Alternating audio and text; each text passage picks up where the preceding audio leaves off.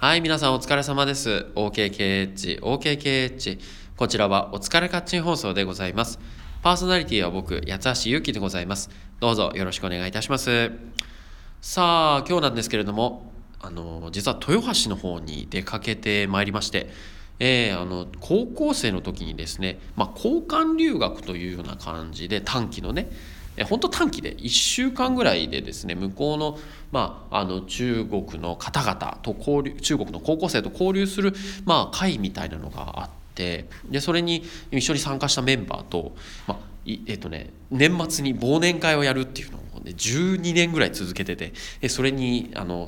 画してるので僕がね、参加してきましたけどもね。その後ちょっといろいろ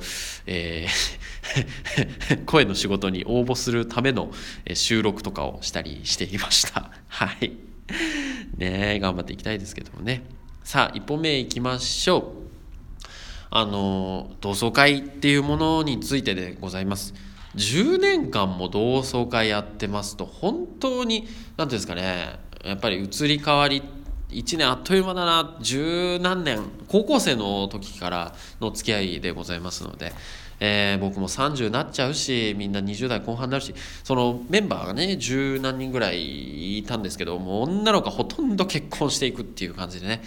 結婚してしまうとどうしてもこう家庭があるからね、なかなか参加できなくなってくるっていうのもありつつ、でも毎年ちゃんと参加してくれてる子もいるし、本当に嬉しい限りです。で、やっぱ同じ会話が何回も繰り返すね、あの時何歳だったみたいな同じ会話が何回も繰り返されるんですけども、それはそれでね、昔の思い出をみんなで語り合うっていうのはいいことなんじゃないかなと思います。こ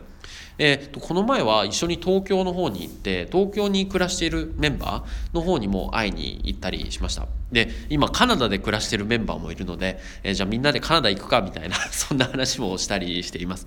今日は中華料理食べてきました。もうどんどん出てくる中華料理、あとチンタオビールを飲んだりして、ちょっとほろ酔い加減でみんなと交流するのは楽しかったですね。早く僕も結婚しましたっていう報告がしたいものですね。同窓会で芽生える恋みたいなのもあるみたいですけどね。さあ、そうなんですよ。で、豊橋に行ったのは、豊橋にいるメンバーに大体いつも、名古屋と豊橋、名古屋市のその、まとまりで行ってたので、高校生のね、でなんですけど、名古屋と豊橋で、拠点が大体ある感じだったので、名古屋にいつも来てもらう感じだったのでね、今回は豊橋に行こうみたいな感じで、開催をさせていただきました。楽しかったですね。はい、じゃあ2本目いきましょうか。2本目はね、その豊橋に、2本目ね、豊橋に行きましたけども、そのまま帰るのちょっともったいないなと思いまして、市電に乗りました。豊橋ってね、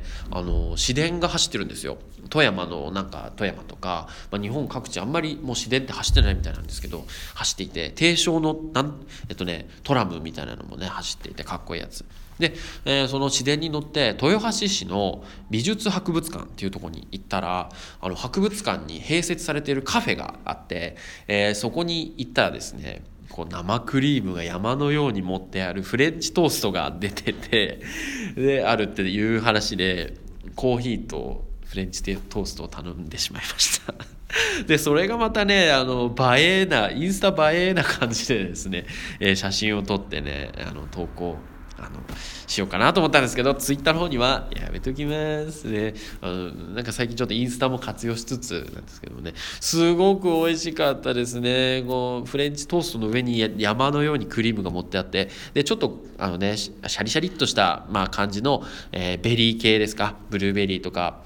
なんかそんな感じものが乗ってたりして、溶ける前に食わなきゃみたいな感じでしたけど、でそれと一緒にちょっと読書もしつつで、非常に優雅な時間を過ごしました。